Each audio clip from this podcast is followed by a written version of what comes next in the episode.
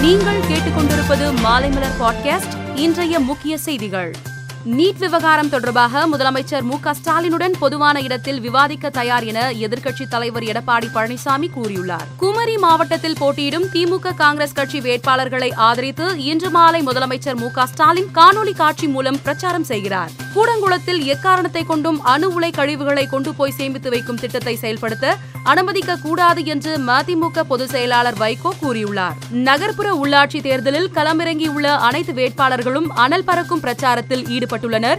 குறிப்பாக சென்னை மாநகராட்சிக்கு உட்பட்ட இருநூறு வார்டுகளிலும் போட்டியிடும் வேட்பாளர்கள் வீடு வீடாக தீவிர வாக்கு சேகரிப்பில் ஈடுபட்டு வருகிறார்கள். டெல்டா மாவட்டங்களான தஞ்சை நாகை திருவாரூர் மற்றும் மயிலாடுதுறை மாவட்டங்களில் இரவு முதல் கனமழை பெய்து வருகிறது. வயலில் தண்ணீர் தேங்கியுள்ளதால் அறுவடை பணி செய்ய முடியாமல் விவசாயிகள் வேதனை அடைந்துள்ளனர். மாணவி லாவண்யாவின் தற்கொலை வழக்கை சிபிஐக்கு மாற்றி உத்தரவிட்ட ஐகோர்ட் மதுரை கிளையின் உத்தரவை எதிர்த்து உச்சநீதிமன்றத்தில் தொடரப்பட்ட மேல்முறையீட்டு மனு மீதான விசாரணை வருகிற பதினான்காம் தேதி நடைபெற உள்ளதாக அறிவிக்கப்பட்டுள்ளது. ஹிஜாப் விவகாரம் விஸ்வரூபம் எடுத்துள்ள நிலையில் இதுகுறித்து பேட்டியளித்த குஷ்பு பள்ளிக்கூடத்திற்குள் சீருடை அணிந்துதான் செல்ல வேண்டும் நான் பள்ளிக்கு சீருடை அணிந்துதான் சென்றேன் என்றார். இந்தியாவில் கடந்த இருபத்தி நான்கு மணி நேரத்தில் புதிதாக ஐம்பத்தி எட்டாயிரத்தி எழுபத்தி ஏழு பேருக்கு கொரோனா தொற்று உறுதி செய்யப்பட்டுள்ளது.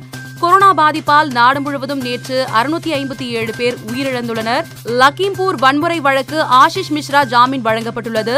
விவசாயிகள் நீதி மீது வைத்த நம்பிக்கையை அதிகாரம் நசுக்கிவிட்டது என பிரியங்கா காந்தி விமர்சனம் செய்துள்ள நிலையில் மத்திய இணையமைச்சர் அஜய் மிஸ்ராவை பதவியிலிருந்து நீக்க மத்திய அரசு மறுப்பது ஏன் என்று காங்கிரஸ் கட்சியின் பொதுச் செயலாளர் பிரியங்கா காந்தி கேள்வி எழுப்பியுள்ளார். தொழில்நுட்ப படிப்புகளை தொடங்க முழு அங்கீகாரம் அவசியம் என்றும் பகுதியளவு அங்கீகாரம் இனி வழங்கப்படாது என்றும் பல்கலைக்கழகங்களுக்கு ஏஐசிடிஇ உத்தரவு பிறப்பித்துள்ளது. ஆப்பிரிக்க நாடுகள் மற்றும் உலக நாடுகளில் கொரோனா தொற்று வேகமாக குறைந்து வருகிறது என்று உலக சுகாதார அமைப்பின் ஆப்பிரிக்க இயக்குநர் மார்ட் ஷிட்டிஷோ மொய்டி கூறினார்.